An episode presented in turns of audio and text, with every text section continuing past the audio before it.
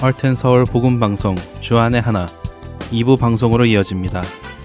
주안의 하나 2부에는 1800년 후반부터 시작된 한국을 향한 선교 발자취를 따라가는 시간 푸른 눈의 조선인들 방송과 은혜의 설교 그리고 매일을 살아가는 힘을 얻는 존 맥아더 목사님의 Strength for Today가 준비되어 있습니다. 먼저 이 땅의 복음 전파를 위해 힘쓴 선교사들의 삶을 나누어 보는 시간 푸른 눈의 조선인들로 이어집니다.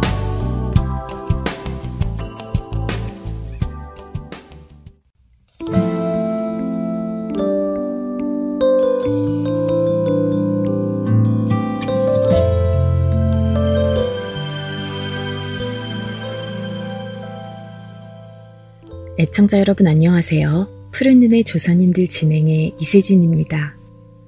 성경책을 벽지로 발랐다가 벽지에 써 있는 성경 구절을 보고 회심하고는 자신의 집을 예배당으로 내놓았던 영문주사 박영식. 그를 통해 평양의 널다리골 교회가 생겼고 그곳에서 마포 삼열로 더 잘 알려진 사무엘 마페 선교사가 담임 목사가 되어 예배를 인도합니다. 그리고 널다리골 교회는 후에 장대현 교회로 바뀌고 더 많은 성도들과 함께 예배드리며 주 안에서 리더자를 양성하기 위해 힘을 쓰지요. 이 즈음 원산에서도 하나님의 일하심을 뚜렷이 볼 수 있는 일이 생겨나는데요. 강원도 쪽, 지금은 북한에 속한 원산 지역에도 교회들이 생겨나기 시작했습니다.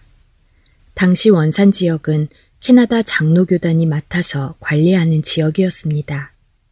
펜윅, 게일, 그리고 하디 선교사 등 캐나다 출신의 선교사들이 활발히 선교 활동을 하고 있었죠.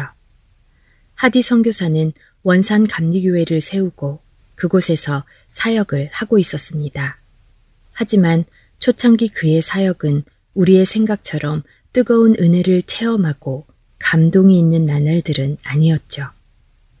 하디 선교사는 5년 넘게 원산과 강원도 북부에서 복음을 전하기 위해 애를 썼지만 보이는 열매도 없었고 보람을 느낄 만한 일도 없었기에 심한 좌절감을 느끼고 있었습니다. 열정이 큰 만큼 좌절도 컸던 것 같습니다. 그러던 1903년 8월의 어느 날이었습니다. 좌절감을 느끼고 있던 하디 선교사에게 8월 말에 있을 성경 공부와 기도회를 인도해 달라는 요청이 들어옵니다. 그 요청은 캐나다 출신 의료 선교사들이었던 여 선교사들이 한 것이었습니다. 자신들이 일주일 동안 성경 공부와 기도 모임을 가질 예정인데 그 모임 인도를 부탁한 것이었죠. 하디 선교사는 성교의 보람을 느끼지 못하고 좌절감을 느끼고 있었지만 그 성경 공부 인도를 맡기로 합니다. 그런데 그 성경 공부를 준비하고 인도하는 가운데 자신이 먼저 은혜를 받는 일을 겪게 되는데요. 하디 선교사는 모임을 준비하며 자신에게 성령님의 능력이 함께 하시지 않았기에 선교 사역이 열매 맺지 못했고 아무리 수고하고 정성을 다해 일한다 해도 성령의 임재와 능력이 없으면 아무 소용이 없다는 것을 깨닫게 되었습니다. 이렇게 그 모임을 준비하며 동시에 모임을 진행하며 하디 선교사는 성령의 임재와 그로 인한 기쁨과 평안을 알게 되죠. 그렇게 성령님의 도우심으로 좌절감에서 회복된 일주일 후 하디 선교사는 자신의 교회 주일 예배에 모인 교인들 앞에서 고백을 합니다. 그동안 자신은 강원도 일대에서 나름대로 최선의 노력을 다하였으나 아무런 결실이 없었다는 사실과 그것이 자신의 무능함에서 비롯된 것임을 솔직히 인정했습니다. 그런데 아주 중요한 것이 있었습니다. 하디 선교사는 자신의 사역 실패의 원인이 자신의 신앙적인 허물, 곧 자신이 조선인들 앞에서 백인으로서의 우월 의식과 자만심에 찼던 권위주의에 있었다고 고백하고 회개하죠. 하디 선교사의 이러한 회개는 이날 주일 예배에 참석한 모든 교인들에게 감명을 주게 됩니다. 그리고 얼마 지나지 않아 미국의 유명한 부흥 전도자인 프랜슨 부흥사가 원산에서 집회를 열고 싶다는 연락을 합니다. 하디 선교사는 프랜슨의 부흥 집회를 준비하면서 원산에서 사역하는 조선인 전도인들과 선교부에서 일을 돕고 있던 조선인 직원들과 함께 매일 기도와 성경 공부 모임을 갖기 시작하죠. 그 모임에서 또 어떤 일이 일어났을까요? 그 모임에 참석한 최종손이라는 사람은 죄책감 때문에 며칠 동안 고민을 했다며 자기 죄목을 적은 종이를 가지고 나와 읽으면서 자기 죄를 자백합니다. 그리고 다시 며칠 후에는 독신 선교사 사택에서 일하는 강태수 역시 자기 죄를 자백하지요. 그 뒤를 이어 로스의 어학선생으로 있던 양반 출신 진천수가 자기 아내를 구박한 것과 자신에게 있는 교만, 위선, 탐욕 등의 죄를 울면서 자백합니다. 이렇게 주일 예배에 일어났던 하디 선교사로부터 시작된 공개적인 죄의 자백이 기도 모임과 성경 공부 모임 등 곳곳에 확산되기 시작하죠. 그리고 이를 이어 10월 프랜슨의 부흥 집회가 일주일 동안 열립니다. 이 부흥회는 조선인들에게는 기대한 만큼 깊은 감동을 주지 못하였지만 당시 조선에 있었던 외국인 선교사들에게는 복음 전도자이자 기도의 사람에게 나타나는 성령의 능력이 무엇인지 깨닫고 경험하게 되는 귀한 시간이 됩니다. 하디 선교사는 이 프랜슨의 부흥 집회 이후에도 멈추지 않고 자신이 담임하고 있는 원산 감리교회에서 집회를 계속했으며 그 기간 동안 조선인 성도들의 집단적인 회개 운동이 일어나기 시작했죠. 그리고 그 회개 운동은 계속되어 1904년 1월에 열린 개성지방 사경회에서도 회개가 일어납니다.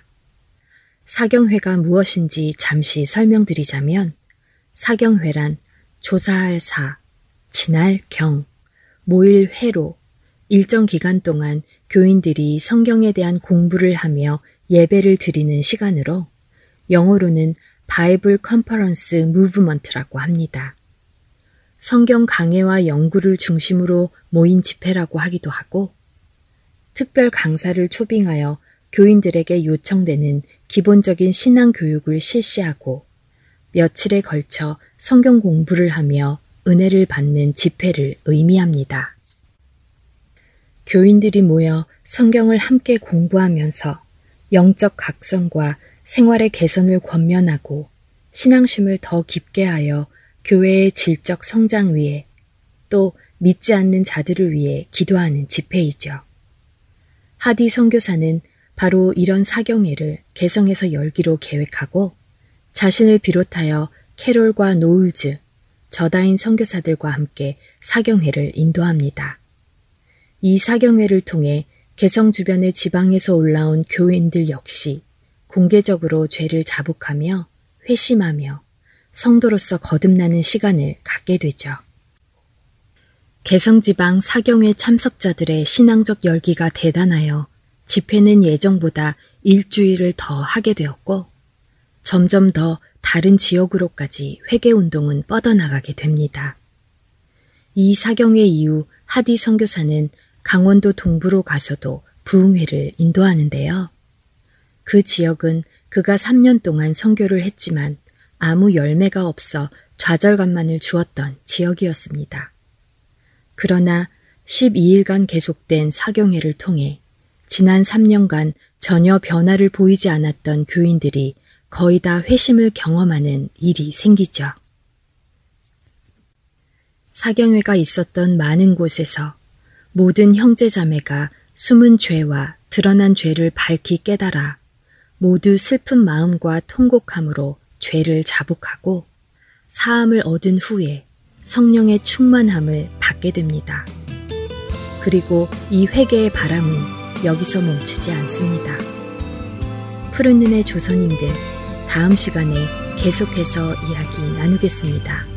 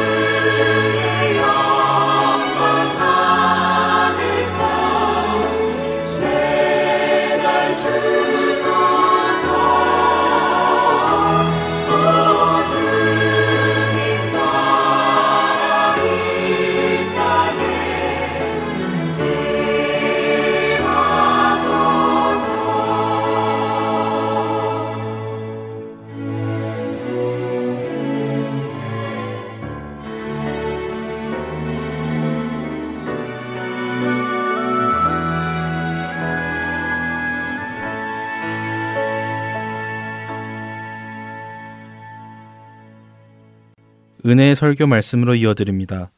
오늘은 테네시 낙스빌 한인사랑교회 정진은 목사님께서 전도서 12장 13절 말씀을 본문으로 말씀대로 사는 하나님 나라 라는 제목으로 말씀을 전해 주십니다. 은혜 시간 되시기 바랍니다.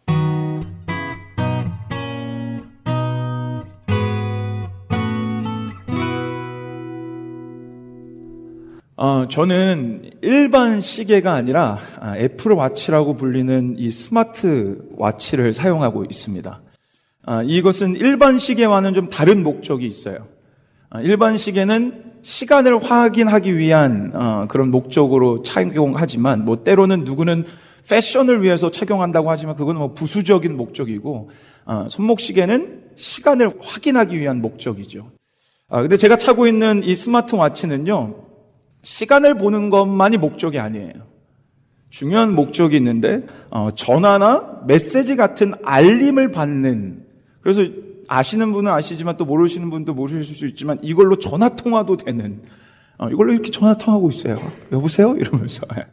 이러는 아주 정말 놀라운 기능을 하고 있는. 그래서 시간 보는 것이 목적이 아니라 그런 기능을 활용하는 게 목적인 시계가 바로 제가 차고 있는 애플워치, 이 스마트워치입니다. 아, 사실 저같이 목회 일을 하거나 비즈니스를 하시는 분들에게는 정말 유용하게 사용되는 제품이에요. 근데 이 제품을 비싸게 주고 사고 다른 기능을 하나도 안 하고 시계만 본다면 안 사는 을 못하죠. 예. 요즘에 우리 남성 동지들이 많이 사시더라고요. 아, 이분 저분 다 사셨어요. 근데 만약 그분들이 시계만 보고 있다면 그는 절대로 이 스마트워치의 목적대로 사용하고 있는 게 아니죠. 그러면 너무나 아쉽고 안타깝고 아까운 일이 돼요. 우리는 오직 하나님의 말씀을 통해 우리 하나님을 만날 수 있고 예수님을 믿을 수 있고 구원에 이르는 그 믿음을 소유하게 되는 놀라운 은혜를 말씀을 통해 얻을 수 있다라고 말씀드렸어요. 왜냐하면 하나님의 말씀은 단지 성경책이 아니고 글이 아니라 살아서 역사하는 운동력이 넘치는 핵폭탄과도 같이 그 능력의 말씀이 바로 하나님의 말씀이기 때문에 그래요.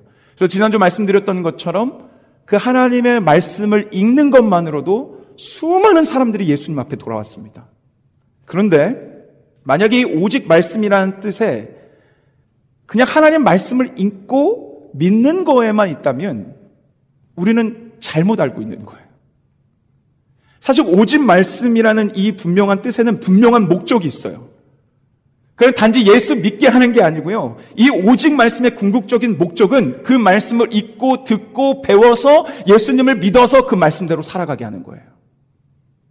이게 오직 말씀이라는 슬로건의 궁극적인 목적입니다. 그래서 오늘 함께 읽은 하나님의 말씀은요, 우리에게 이렇게 선포하는데, 우리 한번 이 말씀을 우리 한번 같이 읽어보겠습니다. 우리 함께 읽겠습니다. 시작. 이내 결국을 다 들었으니 하나님을 경외하고 그의 명령들을 지킬지어다. 이것이 모든 사람의 본분이니라. 제가 전도서 강의는요, 이미 연말과 연초에 몇 번씩 했어요. 그래서 여러분 들으신 분들은 아시겠지만, 이 전도서는 우리의 인생에 대한 말씀이에요. 우리의 인생을 어떻게 하나님 안에서 살아야 되는지, 인생이 무엇인지를 다 말하고, 그 인생의 마지막 결론을 내는 건데, 그 결론이 뭡니까? 인생의 결론이 뭐래요? 뭐랍니까? 하나님을 경외하고, 그의 명령, 다른 말로 하면, 하나님의 말씀을 지키는 것. 이것이 모든 사람의 본분이래요. 그러니까 즉 이것이 모든 사람의 모든 믿는 사람의 궁극적인 목적이고 마땅한 바라는 거예요. 애플워치를 통해서 시간만 체크하는 건 그 목적이 아니에요. 애플워치를 착용했다면 시간 플러스 여러 가지 기능을 사용하는 것이 애플워치의 마땅한 바와 당연한 것처럼 예수님을 믿는 사람들, 우리의 인생은 우리의 목적은 반드시 하나님의 말씀을 듣고 믿고 끝나는 게 아니라 그 하나님의 말씀을 듣고 믿고 그 말씀대로 살아가는 것이 분명한 인생의 목표라는 것을 말씀해 주고 있는 거예요. 여러분 말씀 왜 읽습니까? 여러분 말씀 왜 들어요? 아니, 다들 쉬는 날 교회 나와서 1시간, 1시간 15분씩 예배 드리고 이 귀한 시간에 30분씩 여러분 와서 설교 말씀을 왜 들어요? 지금은 서른 분이 넘게 일주일에 한 번에서 두 번씩 와가지고 저랑 같이 두세 시간, 어제 우리 청년들은 또 다섯 시간이 있었는데, 에? 예? 왜 그렇게 성격 공부해요? 뭐 하려고요? 감동받으려고요? 여러분의 지식을 그냥 쌓으려고요? 그냥 은혜 받으려고요? 그냥, 그냥 뭐 어떤 그 마음의 위로를 받으려고요? 아니, 하나님 말씀의 궁극적인 목적은 믿게 하는 것이 아니에요. 믿게 해서 그 말씀을 듣고 배운 대로, 읽은 대로 살아가게 하기 위해서예요. 이것이 하나님 말씀의 궁극적인 목적이고 그것이 인생의 마땅한 바요 복된 삶이라고 우리에게 분명히 전하고 있는 거예요. 여러분 잘 들으세요. 저는요. 막 무지막지한 목사가 아닙니다. 저는 여러분들에게 여러분 말씀대로 안 살면 죄입니다. 어떻게 그렇게 매주 그렇게 죄를 지으면서 살아갈 수가 있어요? 이 죄인들아, 에? 그러다가 다 지옥 갑니다. 예수님 지금 오실 날 얼마 안 남았는데 빨리 정신 차리고 말씀대로 사세요. 저 그렇게 윽박 지르는 그런 목사 아니에요. 여러분 신앙은요 공식이 아니에요. 신앙은 1 더하기 1은 2처럼 A를 넣었더니 B가 그 다음에 나오는 것처럼 예수를 믿었으니까 무조건 말씀대로 살아야 되는 그 삶이 무조건 나와야 된다. 아니요. 그, 렇게 우리의 신앙을 설명할 수 없어요. 내가 분명 예수님을 믿지만 그분의 사랑과 은혜를 받았지만 하나님 말씀이 이해되고 내 안에 살아 역사하지만 그럼에도 우리는 아직인 세상을 살아가니까 그럼에도 여전히 내 안에는 정욕이 있고 탐욕이 있고 욕심이 있다 보니까 하나님의 말씀대로 살아가고 싶은 마음이 있는데 없는 거 아니에요. 여러분 있는 거 다 알아요. 있는데 내 정욕이 여전히 남아 있으니까 여전히 스트로글링 하고 있는 거 그거 알아요. 저도 그래요. 그래서 그렇게 말씀대로 살아가는 거 쉽지 않다라는 거 좀 분명히 누구보다도 더 증언할 수 있어요. 그러나 여러분 분명한 게 뭔지 아세요?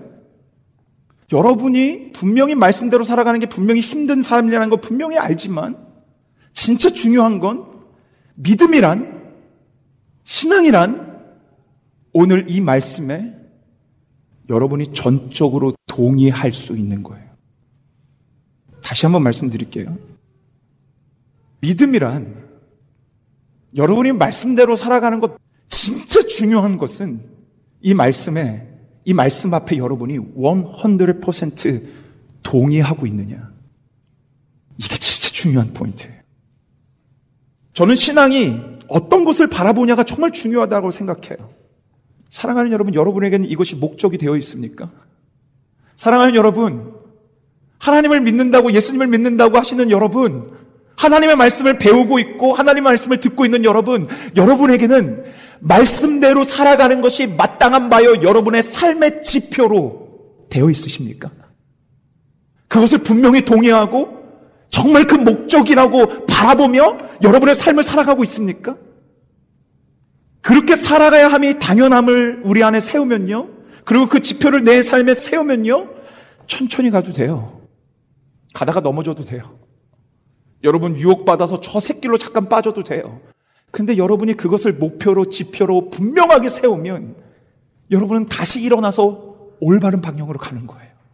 빨리 가는 게 중요한 것이 아니라 내가 진짜 바라보고 있는 지표, 내가 믿었다면 말씀대로 살아가는 것이 내 인생의 분명한 목적이라고 목표라고 세워놓고 다른 새길로 가다가도 아 내가 이 길이 아니지 이곳이지라고 다시 방향을 틀어서 이 지표로 갈 수 있는 이 지표가 여러분에게 있냐라는 거예요. 이 말씀이 여러분에게 분명히 세워졌냐라는 거예요. 왜냐하면 하나님의 나라는 여러분의 믿음을 가지고 들어온 이 하나님의 나라는 하나님의 말씀대로 살아가는 나라이기 때문에 그래요. 하나님의 나라는 내 뜻과 내 욕심이 아니라 내 생각이 아니라 하나님의 말씀대로 살아가는 나라이기 때문에. 한국을 동방의 예루살렘이라고 부릅니다. 그만큼 기독교의 영향력이 엄청나다라는 거예요. 동방의 예루살렘. 그리고 사실 지금도 보면요, 한국의 기독교 인구는 25%가 안 돼요. 지금 엄청 줄어서 23%, 22% 얘기하고 있어요. 불교가 더 많아요. 한국은 사실. 불교는 40%가 돼요.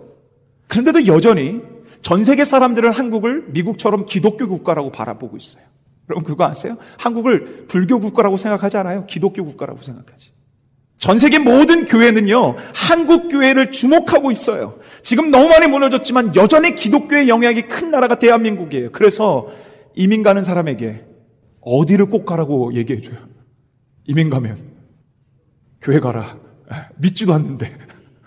왜 그만큼 영향력이 세기 때문에 그래요. 그래서 여기 많은 분들이 이민 와서 교회 다니면서 교회 믿기 시작했어요. 그러나 처음부터 기독교가 한국에서 이렇게 영향력 있지 않았어요. 많은 사람들이 믿었던 게 아니에요. 1910년까지만 해도요. 그 전까지 한국 교회 기독교 숫자는 1%에서 2%밖에 되지 않았어요. 엄청나게 작은 숫자였어요. 그런데 이런 엄청난 영향력을 행사하며 동방의 예루살렘이라고 불릴 수 있게 된 이유는 모든 학자들이 한 가지를 꼽는데 그게 바로 1907년 평양 대부흥 운동이에요. 이것은 전 세계적으로도 너무나 유명한 기독교의 역, 사입니다 그때 계셨던 노블이라는 이 선교사님이요. 그 부흥회를 경험하면서 이렇게 기록을 남겼어요. 여러분 한번 들어보세요. 한번 보십시오. 내 자신이 지금까지 목격하지 못했고 듣지도 못했던 가장 놀라운 하나님의 역사가 있었다. 아마도 사도 시대 이후 이보다 더 놀라운 하나님의 권능의 역사는 없었을 것이다. 매 집회에서 주님의 권능이 교회 전체와 때로는 밖에 임했다. 남녀가 회개의 역사로 꼬꾸라지고 의식을 잃었다. 전 도시는 마치 사람들이 죽은 자를 위해 통곡하고 있는 듯 했다. 사람들이 얼마나 회개의 역사, 눈물을 흘리는 역사를 보였냐면 그 도시 자체가 장례식 분위기였다는 거예요. 엄청난 역사가 일어났어요. 그래서 제가 이번에 이 말씀을 준비하면서 새롭게 깨달은 한 가지 역사가 있는데 그게 뭔지 아십니까? 이때 당시만 해도요.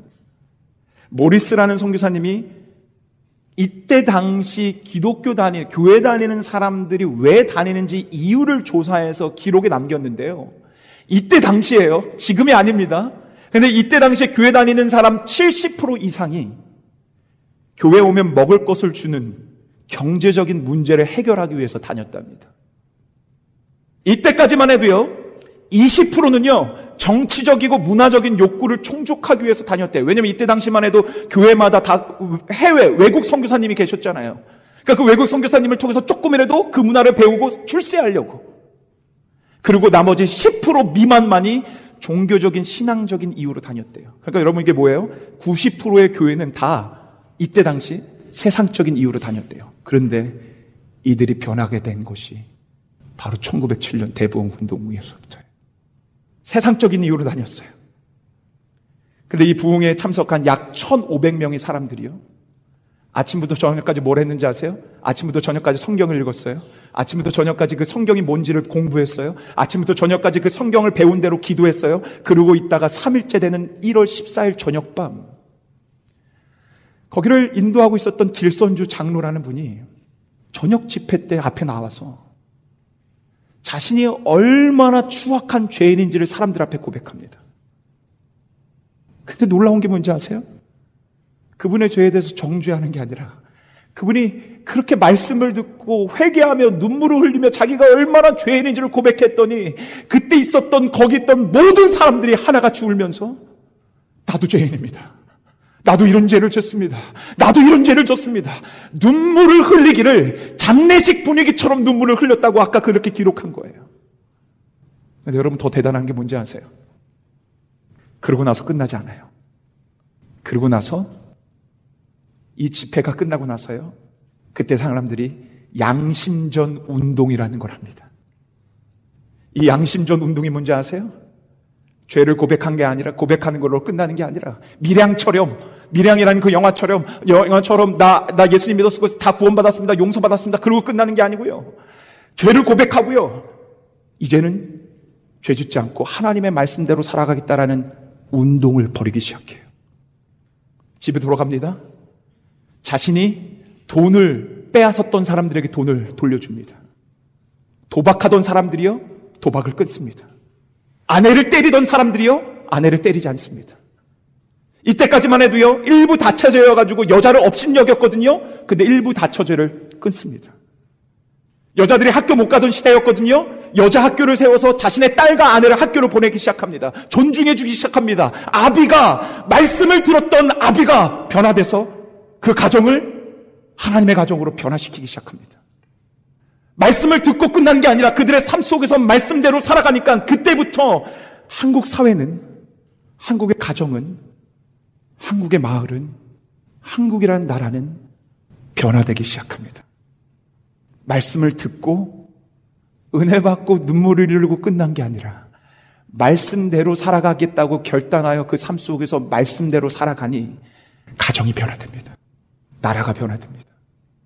이야기를 한번 들어보세요. 이 평양 대붕에 이렇게 했을 때 한 믿게 된 여자 성도가요. 평양을 떠나서 진남포라는 곳에 여기서 한꽤 그래도 떨어져 있는 것 같더라고요. 근데 이 진남포라는 곳에 이사를 갔어요. 근데 그곳에는 교회가 없었어요. 그래서 주말마다 토요일 날 평양에 다시 가서 거기서 교회 예배를 드리고 주일을 보내고 월요일 날 다시 내려오면서 그렇게 신앙생활을 했어요. 오고 가는 길 속에서 하나님이 이 진남포에도 교회를 세워 주십시오.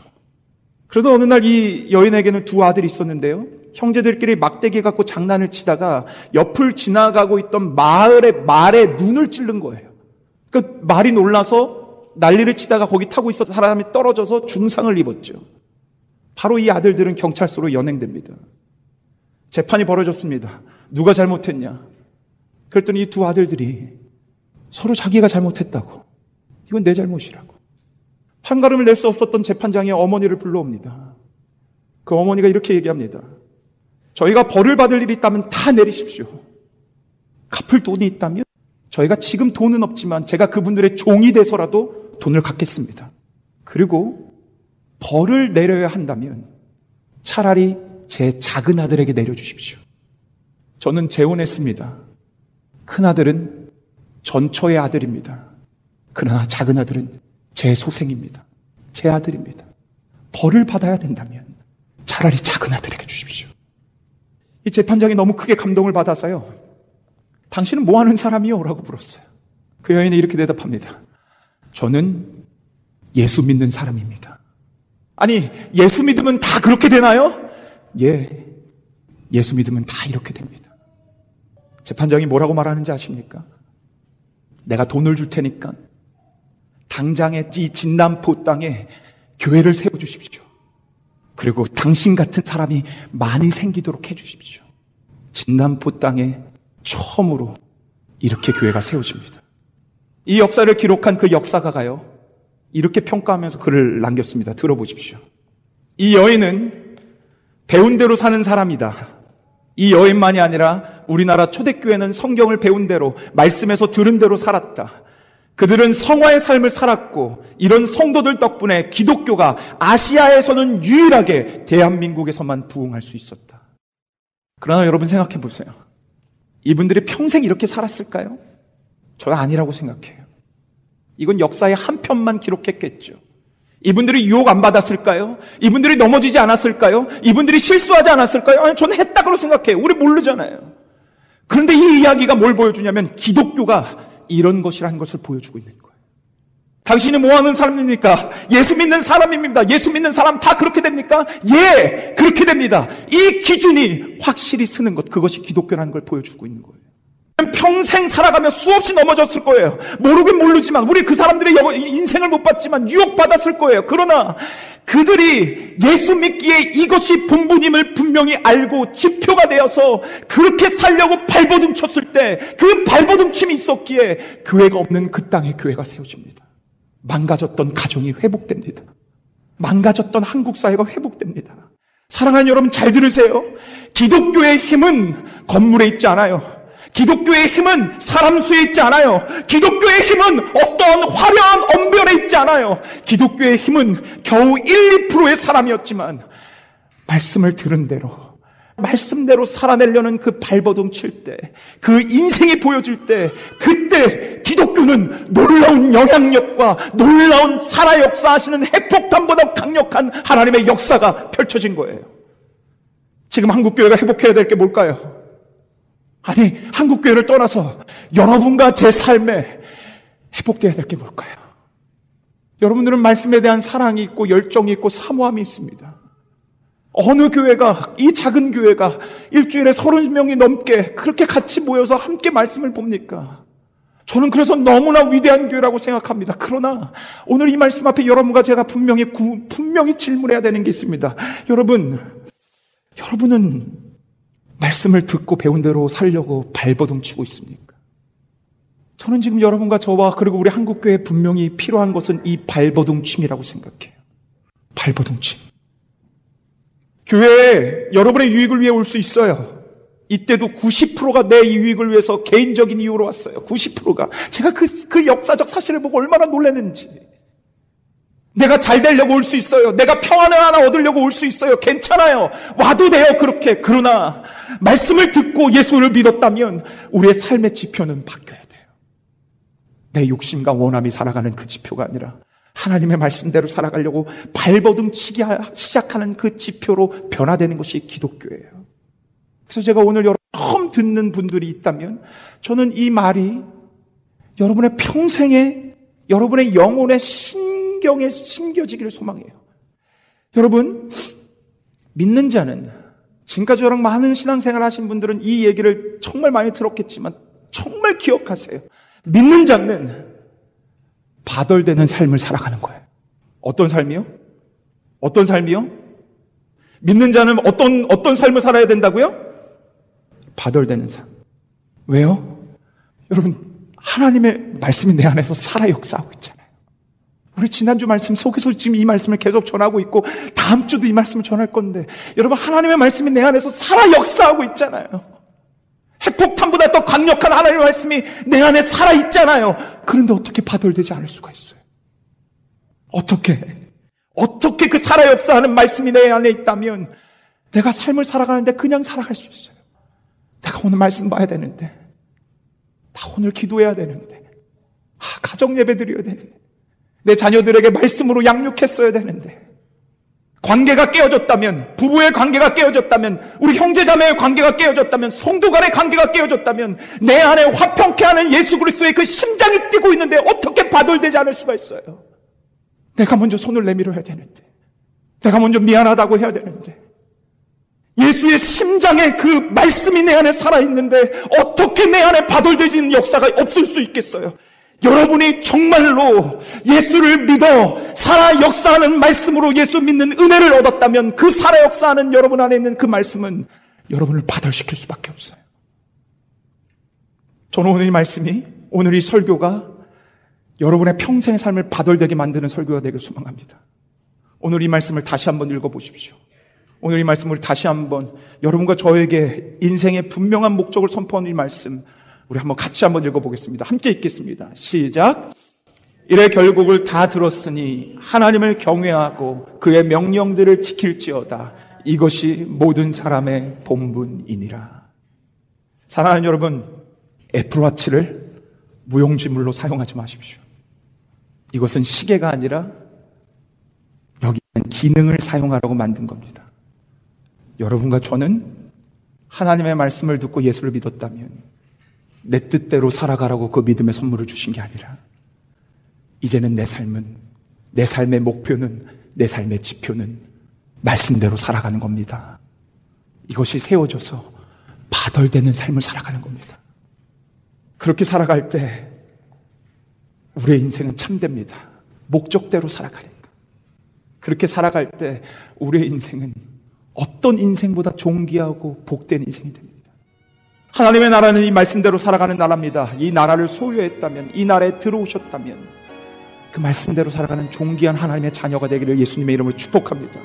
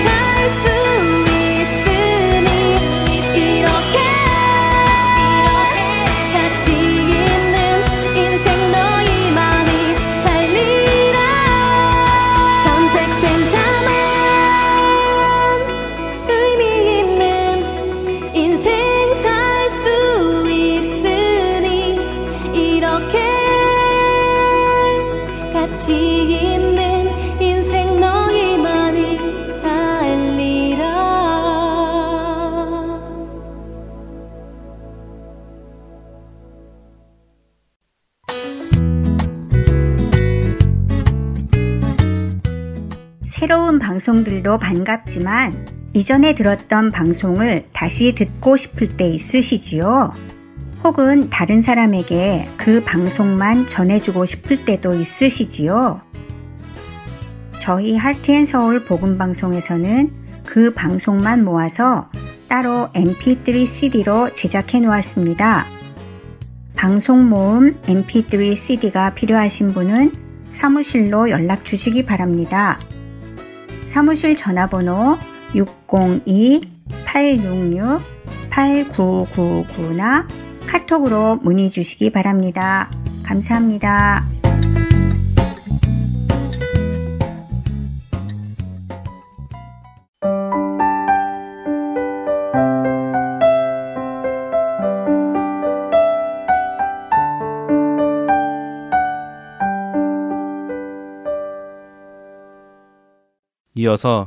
존 맥아더 목사님의 Strength for Today 들으시겠습니다.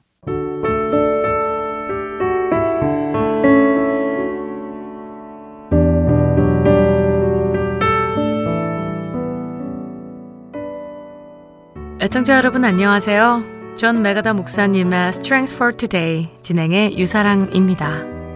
오늘 Strength for Today의 제목은 겸손의 중요성입니다. 모든 겸손과 온유로 하고 오래 참음으로 사랑 가운데서 서로 용납하고 에베소서 4장 2절 말씀입니다. 겸손은 영적 성장과 복에 있어서 가장 기초적인 조건입니다. 겸손이 없이 영적 성장은 있을 수 없고 복을 받을 수도 없죠. 또한 겸손은 인간관계에서 서로 화합하는 데 있어서 꼭 필요한 성품이기도 합니다. 겸손의 반대는 교만입니다. 겸손이 영적 성장과 복의 기초이며 인간관계에서 서로 화합하는 데 꼭 필요한 성품이기에 그 반대인 교만은 영적 성장을 막고 복을 막고 인간관계에서 서로 화합하지 못하고 오히려 문제를 일으키는 성품이죠. 그리고 교만은 심지어 하나님을 대적하기도 하는 아주 좋지 않은 성품입니다. 요즘 시대는 가정 안에 많은 문제가 일어납니다. 남편과 부인이 더 이상 같이 살 수 없다며 갈라서고 자녀들은 부모의 권위를 거스르고 반항하기도 하죠. 안타깝게도 이런 문제들에 대한 세상의 해결책은 피상적일 뿐 정말 근본적인 답을 주지는 못합니다. 근본적인 답이란 바로 교만입니다. 겸손함이 없이는 가족 안에서 연합이나 행복은 절대 가능하지 않습니다. 겸손은 가족의 문제에서만 중요한 것이 아니라 모든 신령한 복에 있어서 가장 기본적인 요소입니다. 잠언에서는 이것에 대해 많은 가르침을 주죠. 잠언 11장 2절은 교만이 오면 욕도 오거니와 겸손한 자에게는 지혜가 있느니라 라고 말씀하시며 잠언 15장 33절은 여호와를 경외하는 것은 지혜의 훈계라 겸손은 존귀의 길잡이니라 라고 말씀하십니다. 또한 잠언 22장 4절은 겸손과 여호와를 경외함의 보상은 재물과 영광과 생명이니라 라고 말씀하시지요. 신약의 야고보서도 4장 6절에 하나님이 교만한 자를 물리치시고 겸손한 자에게 은혜를 주신다고 말씀하십니다. 성경은 이처럼 교만과 겸손함에 대해 중요하게 말씀하고 계시는데 우리는 겸손이 얼마나 중요한지에 대해 자주 잊어버립니다. 여러분은 교만이 가장 먼저 범해진 죄라는 것을 알고 계신가요? 여러분도 아시듯 사탄은 원래 하나님을 찬양하는 천사였습니다. 그런데 그 귀한 역할을 맡은 천사는 교만하여졌고 자신이 찬양해야 하는 하나님 위에 자신을 높이려고 했죠. 이사야 14장 13절과 14절의 말씀입니다. 내가 내 마음에 이르기를 내가 하늘에 올라 하나님의 뭇 별 위에 내 자리를 높이리라. 내가 북극 지폐의 산 위에 앉으리라. 가장 높은 구름에 올라가 지극히 높은 이와 같아지리라 하는도다.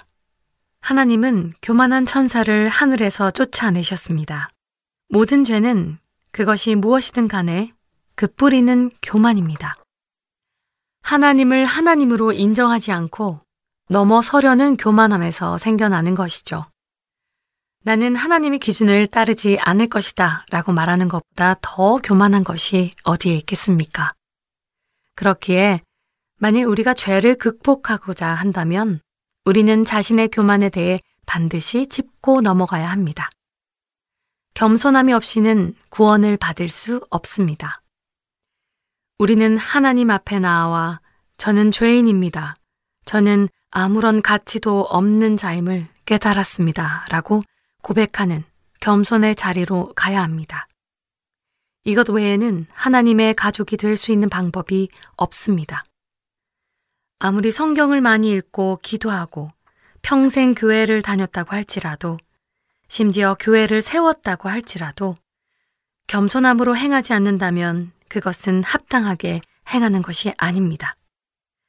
하나님의 마음에 합당하게 행하는 것은 모든 겸손으로 하는 것에서 시작됩니다. 여러분의 삶의 어떤 부분들에서 교만하게 행하고 있는지 살펴보시고 하나님께 고백하며 용서를 구하시기 바랍니다. 모든 겸손으로 행하는 하루하루 되시길 소망하며 오늘 Strengths for Today 마칩니다. 안녕히 계세요.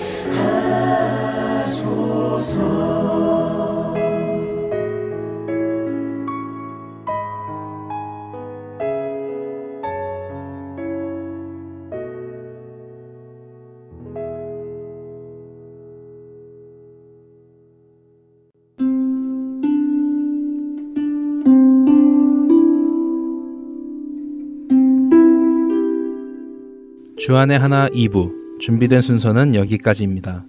계속해서 주안의 하나 3부로 이어집니다.